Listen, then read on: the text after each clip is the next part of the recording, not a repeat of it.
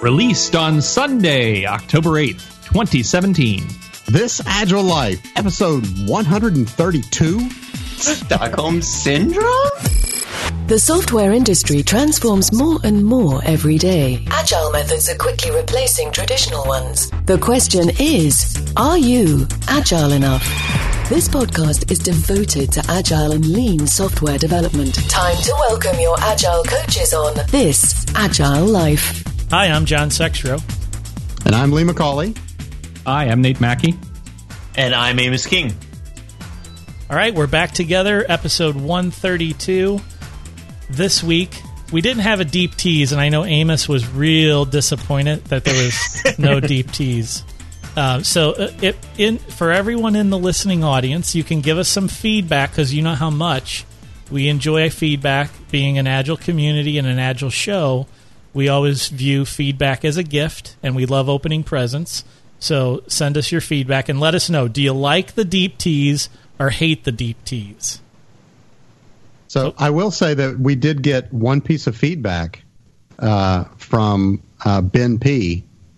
Uh, I think you you got it too, John. Right? Yes. He he, he listened to one of our recent episodes and uh, was a little disheartened when we uh, when we said that uh, that we weren't sure if we had listeners and that kind of thing. And so he he gave us some really really good feedback that said please don't stop basically, and that was really nice of him. So, uh, so thanks, Ben. So we have one. You have at least one, and he says he's drag he's dragged uh, pe- uh, people from his uh, from his team when he's driving in the car long distances between offices uh, that he he forces them to listen to. Yeah. So he, he basically kidnaps them into listening to the show. That's what I'm hearing. Yeah. I mean, whatever it takes. That's what I was going to say. Is it, is it, Need is those- it Munchausen syndrome where you uh, start to feel good about your captors? Is that what that is? No, no, no, no. That's Stockholm syndrome. Stockholm. Stockholm. Stockholm syndrome. Yeah. So I'm good. Munchausen is They- when you hurt your children because you feel like you need to be needed as a mother. So Oh, that's horrible. so that's what he's doing to them. He's Aging, aging Dr. Freud. Stockholm syndrome. That that would probably be the title of the show. Stockholm syndrome. you have Stockholm syndrome because your mother has Munchausen. gosh. How how I terrible can't would that? be? imagine what that would be. okay, that, that that really got off in the wrong direction. Welcome to the DSM four podcast, where we talk about mental illness as it relates to Amos. No, actually, this week we have we have a great topic, even though we didn't deep tease it. But Nate Nate has uh, has has a, a, a situation, I will call it, a theoretical situation that he wants us to kick around and discuss tonight, and see if we can share some insights. Nate, what's going on? Yeah, so um, as some people know, we uh, several of us work at uh, Asynchrony, um, Worldwide Technology Asynchrony Labs. Um, that that is a place that does um, does custom software development for various customers, and we do it with an agile flavor uh, as much as we possibly can. Uh, in this case, we were asked to uh, create a couple of teams. One to maintain a current uh, iOS mobile application, and one to rewrite an Android application from the ground up. And they also have a web application that supports this same uh, activity for a large customer. So we uh, we put together our teams. We have you know one that, that was doing maintenance on a, a pretty bad code base and doing the best they could. And we had one that got to actually start greenfield, do things right, um, put a lot of quality and testing into the application. They have some pretty amazing uh, automated user acceptance tests. It's something we show off constantly because it's really it's really cool. They've got them up on a wall and you can see all the Android devices running. It's really awesome. So Well, great. and the and the Andro- and the wall is made out of Legos. That's true. I should have mentioned that. I need to stop by the office. Yeah. So. Uh, so it's a really it's a it's a great example of what we can do, and uh, it went from a you know 93 to 95 percent crash free to being 90, 99 point you know several nines crash free um, over time. And uh, they they love our team. They love our innovation. They love our quality. They love what we've been producing for them. They constantly say that we have the highest performing teams of all of their uh, teams in the company.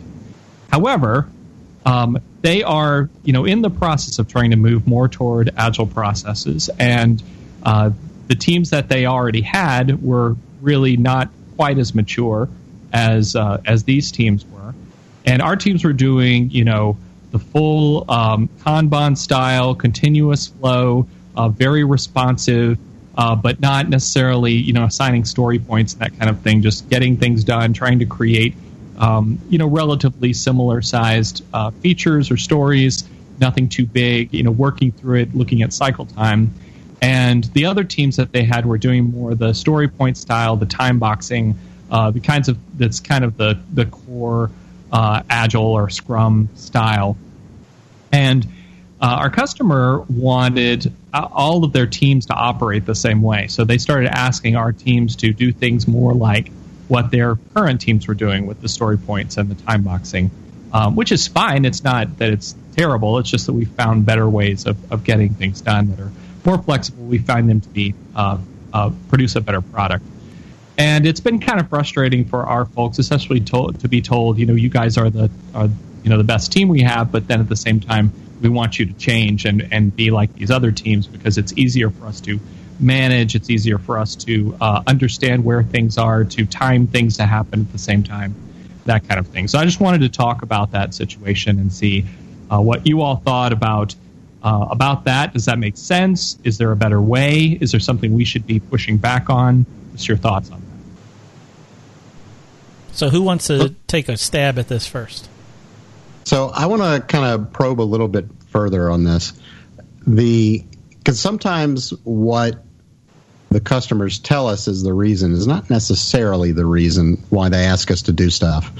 So I want to make sure that we're not fooling ourselves um, because I've also I've also seen uh, several instances where uh, a team may be performing really well as far as the software they're building, but they're not providing enough information uh, for a large organization to be able to figure out their yearly budgets or what their project plans are going to be from a higher level that seems sometimes that's lacking. Um, and so they end up uh, imposing uh, stricter um, and in some cases uh, things that are going to be harmful uh, regulations on the team. And i'm wondering is it possible that that's what's happening here? Or is it really what you think it is nate? And uh, they they really just want um, a consistency. I think there's something to that. I think that uh, they wanted the the good feelings, the the good vibes that come from having uh, estimates over a two week period, and uh, feeling like that that gives them more control over planning and and um, coordinating all of their different groups.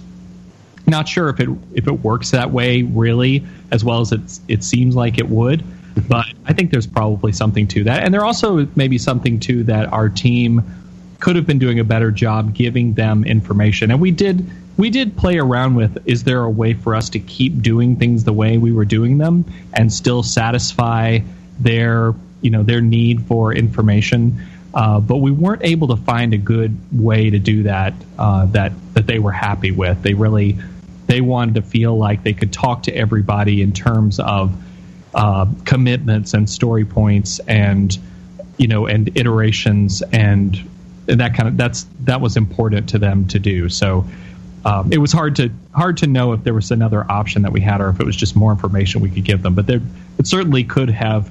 Uh, maybe there was something we could have done to give her a, give them a better feeling about the way we were doing it and whether there was a way for their other teams to adopt more the the style we had versus the other way around. Well, and that was going to be my my question, Nate, was if they considered instead of having uh, this team that was the higher performing of all the teams, morph and change into the way that their other teams were running if they thought of it in from the the flip side and thought about changing their other existing teams to operate more in the way that our team was operating. Yeah, we didn't get a lot of visibility into that. Uh, it could have been the other teams pushed back against it, weren't happy with that, weren't willing to accept it, didn't understand it, whatever it was. So I, I don't have a lot of, um, you know, we didn't we didn't push hard on that kind of thing because we're you know we're the one providing a service, and so we want to give our customers uh, that consideration. But that that's not sure what was going on there. It's it's well, possible that we could have moved to that. And how many how many teams do they have outside of this your your team?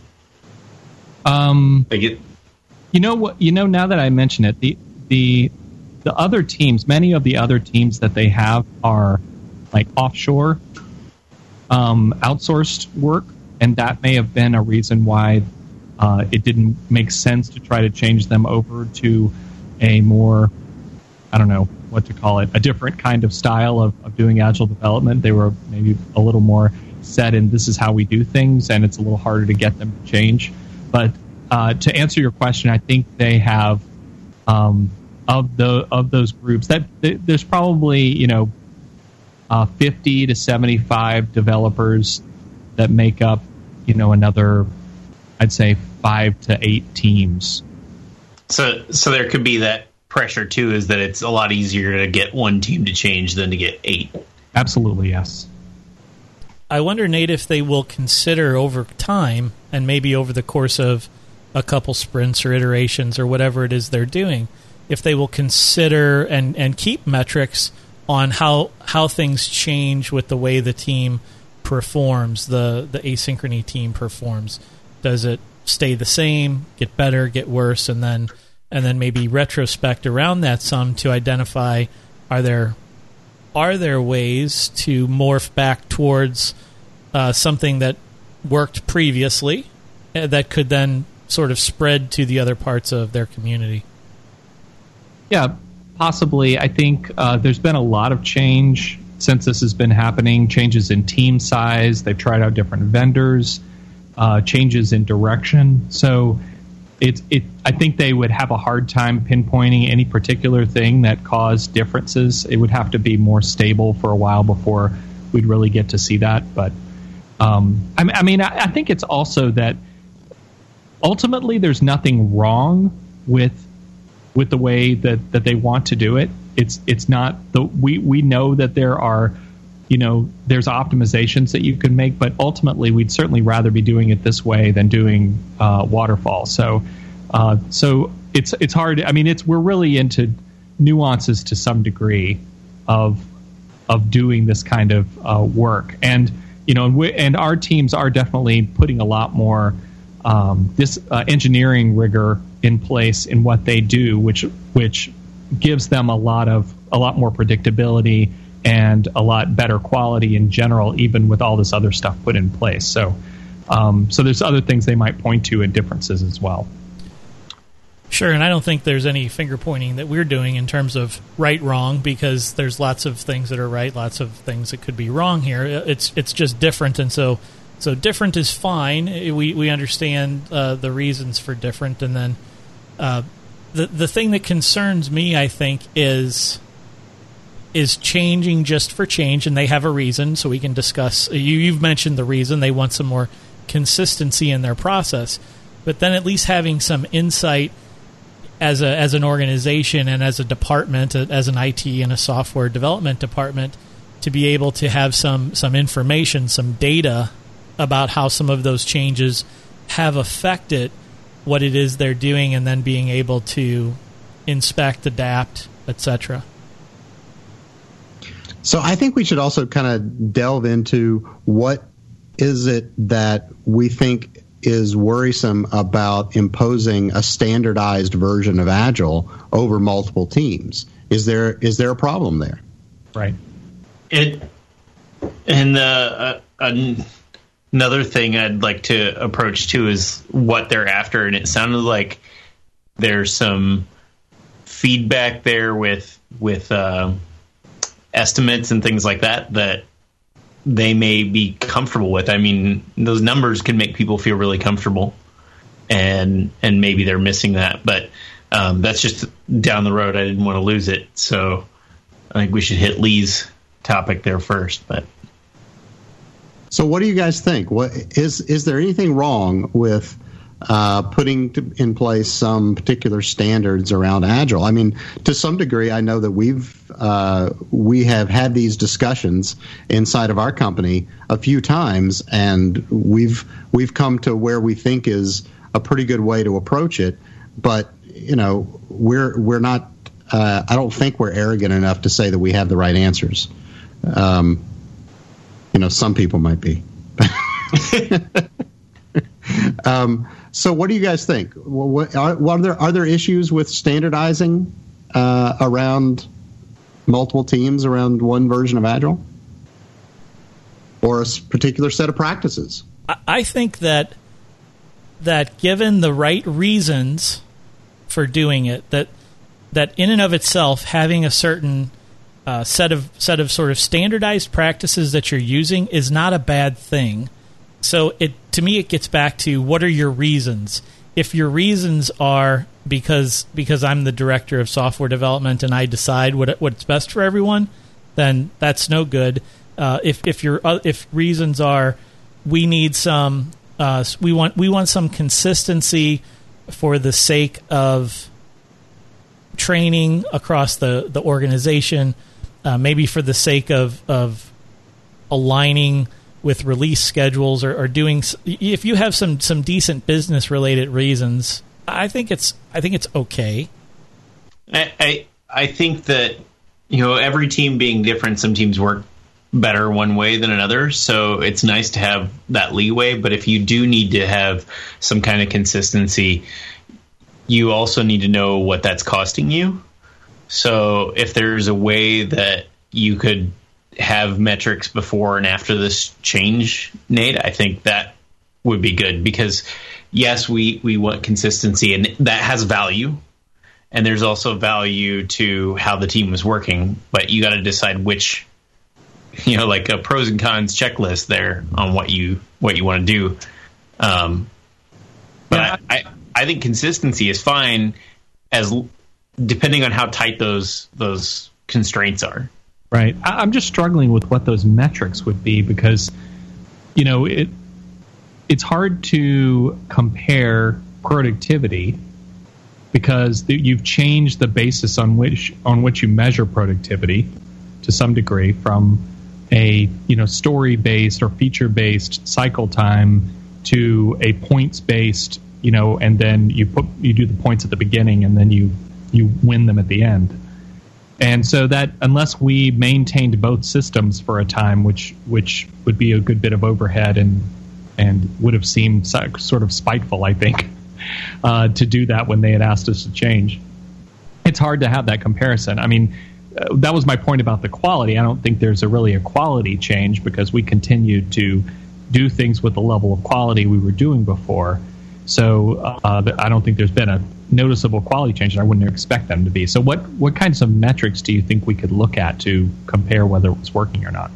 I mean, a little bit of what you said you did before was you tried to make every story roughly the same size. And just too big. Just making sure they're not too big was the you know the main thing. Not trying. Okay. To, oh, not not trying to make them the same size. Okay. Right.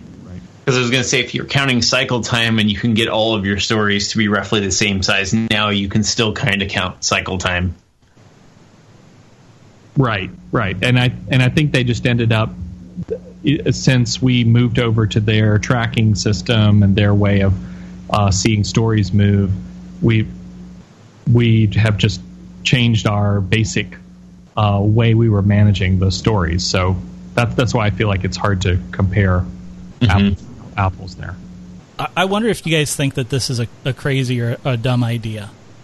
But one of the things I like to do with teams, especially if they're if they're unsure about what metrics they want or they're unsure about metrics in general, I like to always start with a team to track their happiness mm. uh, from the beginning. So I wondered if, if obviously you can't do it in this case, but maybe if you tracked happiness And I know that that doesn't necessarily tie back to productivity right, right off the bat, but I, I still think that there's there's some data there in terms of what's the bitch factor, so to speak. How much time is the team spending complaining about the work rather than the work doing the work itself? Yeah, and there's something to that for sure. And and this is a good customer, and they've, you know, we have shared some of that type of information with them that the team felt like some of their autonomy had been taken away after, you know, as a reward for being successful, kind of thing. So um, they they uh, they got a chance to express that, and actually, um, there have been some cool things that the customer has done to sort of uh, try to allow for some of that. Um, they they have two week sprints, as I said, and and there's one day a week that they do planning, so you do that every other week. Um, what they said was that the same day in the inner inner spacing weeks, um, we could have a um, an innovation day uh, where you got to you know just try out cool stuff. You know, go go find a new way of doing something on the app or a uh, a new um, kind of technology out there that hadn't been implemented yet, and and they've actually um, really appreciated and embraced some of those things we found and put them in the production app uh, when it wasn't even you know part of the plan. So, um, so I think they've they've tried to uh, counterbalance some of those concerns about feeling constrained, you know, with other with other uh, allowances, which I think was appreciated. One of the Are, things that, that I've said to teams before about uh, in terms of standardization uh, is you know we're not going to let certain things happen on a team. We're not going to let a team, uh, and this was speaking from like an organization uh, an organization perspective. The organization wouldn't allow a team to self organize itself from an agile team back to a waterfall team. That hmm. that's a constraint. You know, another constraint, Amos, and um, you might I might be interested in hearing what you have to say about this one is what if a team decided, oh, you know, we're we're good enough. We're not going to use stories anymore. Well, that kind of scares me, actually. so I mean, yeah, so that's sort of a constraint, right? You wouldn't want it, to let a team do that. You so you, we would sort of standardize on or around the idea that we would use stories. Right. And and and I've actually worked with a team that didn't they they just they called it getting shit done, and and just everybody did whatever. Um, so it didn't it didn't work out really well. Uh, but that so I yeah, there are certain things that I, I think that w- we should do in order to kind of keep each other honest, or as as uh, Craig likes to say, uh, to tell ourselves smaller lies. Um, it and I think that that can help us keep moving forward. But that doesn't have to be everything. Like I, I don't know how big of a change this is, Nate. I feel like if it's micromanagey, then then that's bad. Um, how much autonomy does the team have to maybe bring back little bits and pieces of those practices and that that make that help them work well. Yeah, I think the the main thing that they would sort of, you know, that they would push against if they could is the estimating aspect of it. You know, it feels like this is a thing we have had moved past that we didn't need. It doesn't. It's not value added, and they were they were estimating by you know comparing general sizes of features to features they had done in the past and saying this is how long this thing took us, and this is about the same size, and so this is how long we think this will take us. Uh, but they were in really, it was really high level, and uh, the customer felt like they wanted more control to add to and remove from a feature and see how that would impact it. And that was one of the reasons they gave for wanting to move toward a more estimating, smaller, uh, sm- at a smaller level style. I think that's the main part that they they really wish they didn't have to do, and it's hard it's hard to do that in a middle ground kind of way um, if you want to have that sort of granular um, ability to uh, to make decisions as a as a product owner. So, so I want to I want to uh, push back a little bit on some things that that John and Amos said a couple minutes ago. One of which was, uh, well, what if a team didn't want to do stories, right? My first thought wouldn't be, oh, that's scary. My first thought would be, hmm, gee, what idea do they have to re- to replace that? I know what stories buy us. I know why we use them. What's their idea?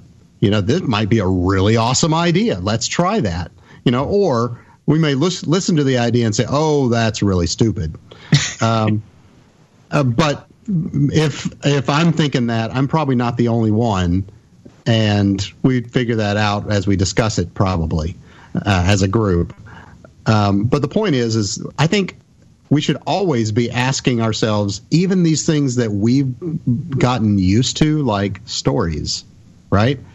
There's no that is not sacrosanct. Uh, we should still be questioning that stuff. If if a team wanted to, if they could actually say that waterfall was more productive for them, and they could back that up, by gosh, I'd let them do it. If they chose to do that and they had good reason to, to me, agile is the very the very uh, uh, the very idea of pursu- pursuing what is actually going to be best, uh, along with some of these basic ideas that came from the manifesto, right? Um, so that doesn't mean that that the practices we've chosen and that we're used to are necessarily always the right answer, but we have had years of experience to do this, and that they've been consistently useful to us. So uh, it takes a bit more of an argument to uh, to change our minds. Yeah. So so I would my response to that, Lee, is and and we've had groups at our company who have done some of this, and it's the thing is a lot of what makes agile work um, has a long term impact versus a short term impact, and so I, it it bugged me when teams would continue. We like we're we're really pushing teams to do experiments, you know, to, to try to get better and, and to try to find new things. And when they wanted to experiment with, let's experiment with not pairing. Um, let's experiment with not writing tests. Okay. Well, you know, in the short term, you're probably going to move a lot faster not doing those things.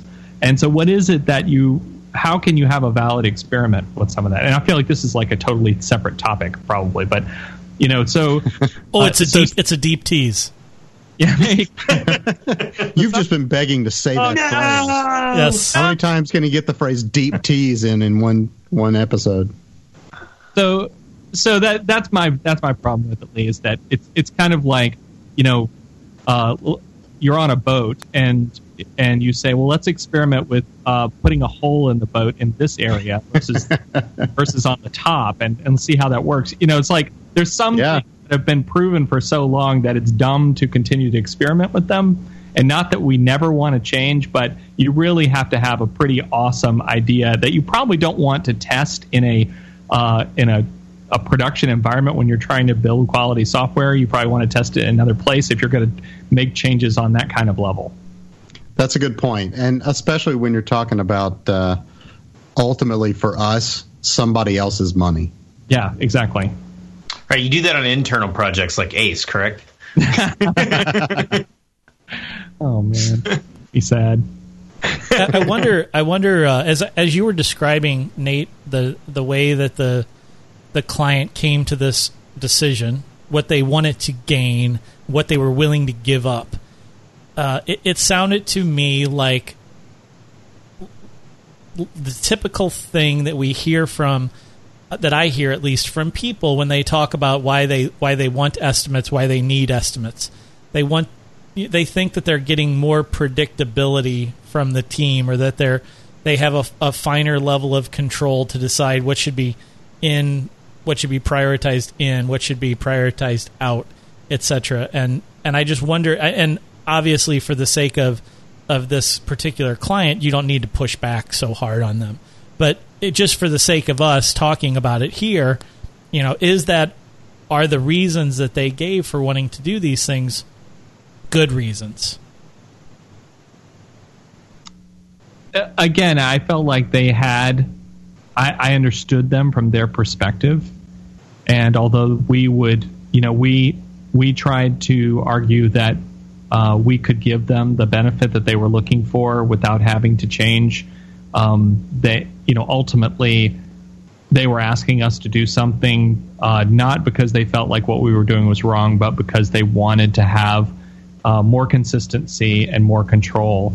And it was hard for us to argue that everyone needed to be like us and that we would experiment and figure out a way to get them what they needed when to them it was pretty clear that if they did things this way then they could have what they needed. Even if even if there's some allusion to that and we talked about this so even if they hear this podcast i'm not going to feel like i'm i'm saying something bad about them. There that there's some allusion to what they have because estimates have an element of allusion to them um, that they felt better about knowing what they were getting into being able to make those choices so um, so it, again, it's it's hard to really just say, "Oh, wow, you guys are really screwing this up," and and it's we're never going to recover, and you know because we're really talking again about nuance and and differences of opinion and experiment experience. But it's an interesting um, situation of sub optimizing uh, for for the whole or for uh, what works better for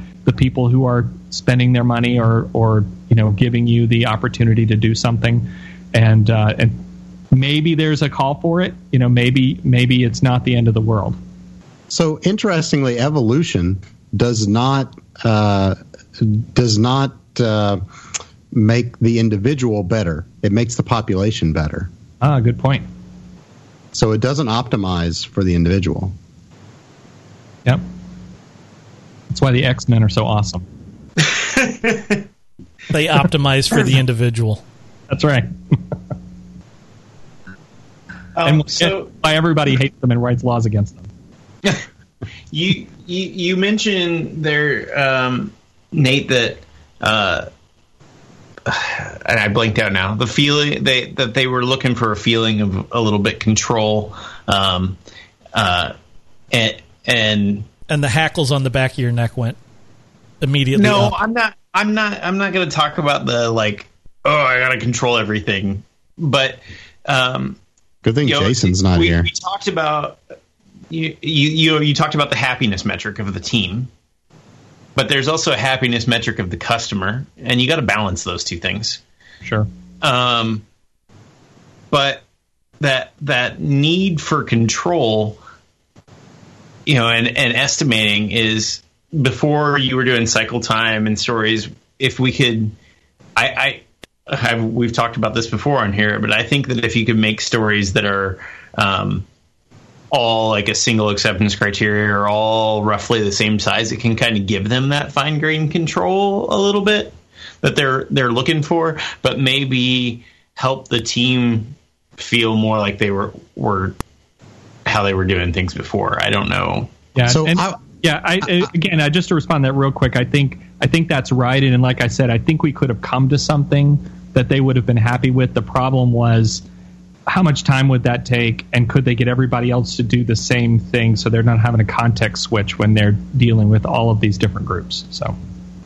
So I also want to to be a little bit of defense of the customer here and and say that and this kind of goes back to my original question to Nate, which is I know I have personally messed up when it comes to giving customers uh, as clear a data as I should have when it comes to predicting how my teams are going to be producing.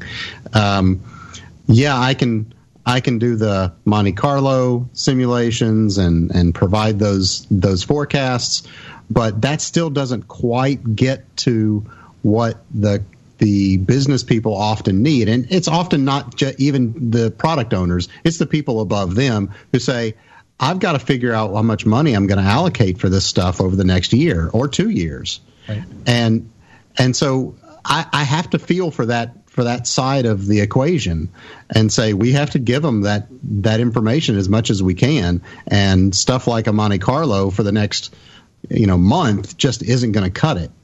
Uh, so ultimately, maybe this is a different podcast uh, topic, but uh, ultimately, I think we have known to, as a to deep bridge that gap. Is that like five or six? Bridging the gap is important. As as you guys say these these words, I, I just immediately in my mind go to all of the uh, the the things that, that I've sort of lived and breathed over ten years in the no estimate uh, line of reasoning a- along with this stuff. But e- so getting getting past that, you know, using using uh, my my mindfulness techniques, I can get past that. and then we think think about think, Um, Yes, exactly. Just thinking in general again about about the pros and cons of, of consistency. And and I want to go back to the consistency discussion for a moment because I do think that when you're in a in a larger organization, a corporate organization, not a consulting based organization like like most of us live in day in and day out, there's a little bit of uh, there's there's a, there's some upside to consistency because it's easier to onboard people. You know that they can you can put them all through you know a, a similar sort of onboarding process.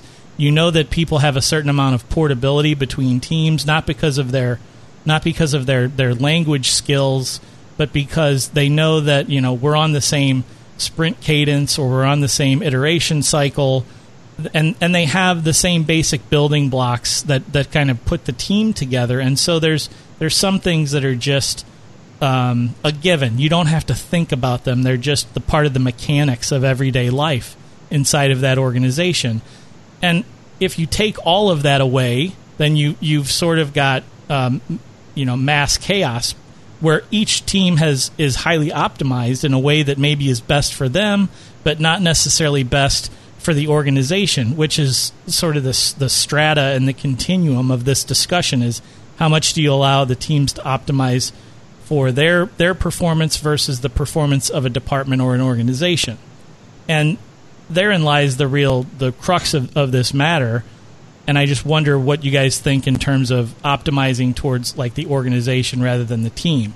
So then there's you know, giving a little freedom back to the teams at that point and a little autonomy, hopefully enough autonomy in their minds, giving some of that back to them. Say, this is like your your starter kit. Here are the agile practices that you're going to start with. Now go and you can you can do some sub optimizations as a team within this. It just you can't disassemble the whole project.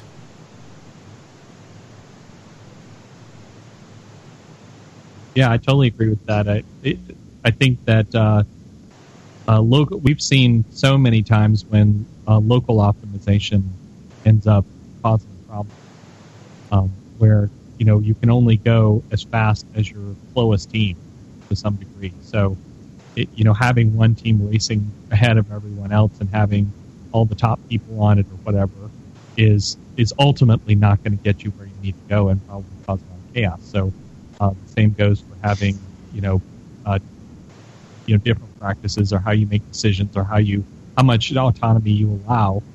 That the autonomy needs to always be with an eye to uh, optimizing globally. Otherwise, you you just end up in a bad place. For and sort of as an example of that, and I think this is a, a compromise of this. If if you decided, or if our organization decided, not necessarily you, the organization had decided that you could only release software into production every two weeks, or once a month, or something like that. But your team wanted to do continuous integration and continuous delivery. So you can't. We've talked about this in relationship to continuous delivery before. You're going to be. You're going to be. You have a constraint that you can only push into production once a month. However, you could take a step back from that and do a continuous continuous delivery of your working software to an environment that is not production but is like production, close to production. You have beta users in there and maybe some other stuff. So there's ways to have some of those local optimizations that still would work within inside the confines of the overall framework that the organization has set out and and doesn't do any damage to it. It's almost like creating a layer of abstraction and and having an interface, or so to speak, between what your team does and what the outside world expects of your team. Nate, you were talking about having multiple teams maybe working together and one sort of outpacing the other, how do you control for that or what can you do? And I think if you can put, even in that case, physical interfaces between those teams or code based interfaces between those teams, sometimes that's a way to relieve some of those pressure points. And there's also there's also technical solutions for some of those as well. Um, some of those interfaces between teams, and I think that at some point we have to talk about, obviously not tonight, uh, but at some point we should talk about uh, how a higher level of the organization, at those higher levels, they should uh, necessarily reorganize to accommodate being able to do budgets uh, for an agile structure, um, where you're not budgeting for a particular feature or release or a particular product with a certain set of features. You're budgeting for a uh, a group and saying we we think that the amount of work based on our on high level estimates that this will get us the uh, the work done in the period we we want, and then we can adjust as we go and budget for uh, budget for a team, not for a product. Um, I think I think that some of those things would be useful to talk about at some point. Maybe out of scope for this discussion, though. Uh, that sounds like a deep tease. I was waiting for John to say it, man. I think Nate, everybody you, said it, but me now. Everybody, on, everybody listening, Amos. everybody listening said it as well. And Nate, thank you for saying it. See, I've I've seeded it, so I just can step back and now. We've got like six episodes worth here. It's awesome. Absolutely. so, Come on, Amos, you know you want to say it. I might. I might. Here, deep tease. There we go. I'm moving on. So, I, I, you know, like the the last. I think this is the last thing that I really want to say on it is that uh, I think the most important thing is empowering both your customer and your team by making sure that they have open lines of communication with each other and and you know proper communication too not like this sucks. You know, not just complaining, but but both sides being able to come to the table and talk to each other um, continuously as the project evolves and keeps moving is going to be the number one thing to keep the team and the customer both happy and the product doing well. Nate, any other takeaways or, or, or last pearls of wisdom on this topic before we move on? No, I I think that's I like what Amos said there, and uh, it is you know ultimately we're trying to we want the our software to cause the business or or the purpose that we're trying to serve to be successful. And so while that may mean that we have to compromise what we really think is the absolute best way to do it, uh, as long as we continue to communicate that, like Amos said, and we communicate what the trade offs are that we're making, uh, and allowing our customer to uh, make decisions based on those trade offs.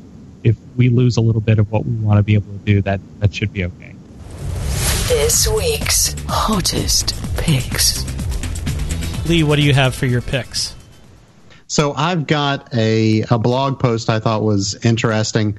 Um, let me see. This is actually by uh, Stefan Wolpers.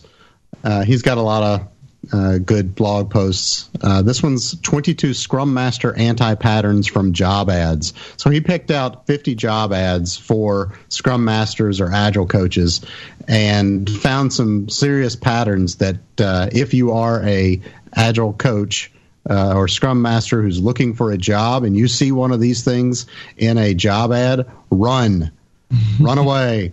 Uh, obviously, I can't go through all of them, but I'll give you a couple of them. One of them is the Scrum Mom. Uh, the Scrum Master is removing impediments on behalf of the team. How is the Scrum team supposed to become self organizing if the Scrum Master handles all the obstacles? So, little things you'll see inside the uh, inside the uh, ad. Uh, the whip. The Scrum Master is expected to communicate the company priorities and goals. Um, okay, uh, hopefully those goals involve the same as your agile values, but that is not necessarily the case. So that's something to look out for too. So he's got 20 of these, 22 of these that uh, I thought were pretty cool. So go check them out. Got the link in the show notes. Great. Nate, what's your picks for this episode? I have two totally non work related picks. The first is the best, what I think is the best candy that there is. It always comes out this time of year, and I look forward to it tremendously. It is Mellow Cream Pumpkins. We're going right here for the camera. Mellow Cream Pumpkin. They're awesome. I've seen those before. I didn't know what the, the name was. It's like what candy corn wants to be. so that's my first one. My second one is um, a podcast, another podcast that is um, circles around Star Trek: The Next Generation. And what they've done is these two guys who uh, are watching episode by episode uh, Star Trek and then reviewing it. Um, both these guys are in the entertainment industry, so they know about things like uh, how scenes are put together and camera work and, and costuming and stuff like that, which is interesting. But they are both also hilarious, and uh, and they they're pretty brutal in some of the things they make fun of about the uh, the the shows. Now they they are very big fans. They love the show. It's not that they hate it and they're making fun of it. They're making fun of the stuff that should be made fun of because you know there are there are dumb things that happen on the show. But it's called the Greatest Generation. It's part of the um, Maximum Fun Network, and uh, it's the the sub the subtitle is a Star Trek podcast by two guys who are a little bit embarrassed to have a Star Trek podcast. nice. They uh, they just finished the last episode of season seven, the finale of the of the whole series. So now the whole thing is out there. I've been watching each episode and then listening to their uh, podcast about it, and it's just there's some really hilarious stuff in there. So highly recommend. Great, nice. Amos. What do you have? Uh, well, I am gonna go get that podcast and listen to it on the way home tonight. And and I just I just have to tell you the story, Nate. Mellow cream pumpkins it was the first thing I ever won as a kid. It was at, at, a Halloween party at school, and I guessed how many were in like this giant gallon jar. Nice. And so I won a whole gallon jar of them. And the the first one I ate out of there, I thought was disgusting, but I was a kid. They got a big jar of sugar, and by the time I got to the end of that jar, like a month later, they were my favorite thing. I know. and they only have them at Halloween, and they're constantly sold out. I'm like, come on, you know, capitalists. I'm, this is an amazing candy. Why are you letting it get sold out? What's the problem? I think the same thing about circus peanuts. oh man, John can't even breathe. Gross. My favorite Halloween candy, you guys will probably think is gross, but it's these nondescript orange and green, uh, orange and black wrapped peanut butter flavored. Oh yeah, things. Everybody hates them, and I, I eat them. It's the only thing they throw out at the parades here. anyway, I, yeah. um, I, can dig them all right, out of the so, trash cans in the neighborhood. So I, I just since Tice wasn't here, I wanted to channel him and have more picks than everybody else. nice. you, broke so, the pick limit. For my for my first pick, it's the ACM Code of Ethics and Professional Conduct. Um, I've just been reading a lot about it, uh, and it it seems interesting. Um, that, and I think a conversation that a lot of us should have about uh, what we do at work and and when when do you say sure we can make that concession and when should you say no and when should you step up um, and it talks about a lot of other things in there but th- those are some ideas that i struggle with sometimes um, and then the second one is an article how a raccoon became an aardvark. Uh, I think it's from the New Yorker. Yes, the New Yorker. Um, and it's actually a pretty interesting story about uh, Brazilian raccoon. Uh, it's not called a Brazilian raccoon. Uh, some kind of raccoon from Brazil, and a 17 year old kid in New York went and edited the Wikipedia article to say it, it's a Brazilian raccoon as a nickname for it, and it ended up it's in now scientific papers and everything. This name, uh, and there's even there was even at some point where Wikipedia referenced something that said it was a Brazilian raccoon, and then that thing actually referenced Wikipedia in order to say that it was a Brazilian raccoon. So you, you are fake news, Brazilian raccoon. You are fake news. That's right. and then my last pick, just for John, is deep teases. Nice. Thanks, Amos. No problem. I was really struggling with a pick this week, but uh, a few weeks ago, I got a new keyboard. It's from WASD or WASD, I guess, if you want to pronounce that initialism. I don't know if it means anything, but I got it with one of with these uh, Cherry MX switches, which have that nice travel, and it's like the old old style IBM Selectrix type keys. So they you know they feel they feel like a real keyboard, not like some of these mushy keys keyboards that we have nowadays. They're a little expensive, you know, but if you spend your whole day typing, which we all do, right? Uh, having a good keyboard is important. So I like these. There's lots of them out there that, that are similar like this with the, the cherry switches, and um, check them out. So, John, every gamer out there, when when you said the WASD keyboard and like I don't know what that stands for, just flipped out. I mean, I know that the I know that the keys are forward, left, back, and right. Oh, okay, okay, that's good. Yeah, I'm not a I'm not a total noob. I am. yeah. All right. Well, that's all we have for this episode. Thanks for listening. Keep living this agile life. This Agile Life is brought to you by a community of agile developers and coaches aspiring to spread the word about this groundbreaking approach to software development. Join us at thisagilelife.com forward slash community.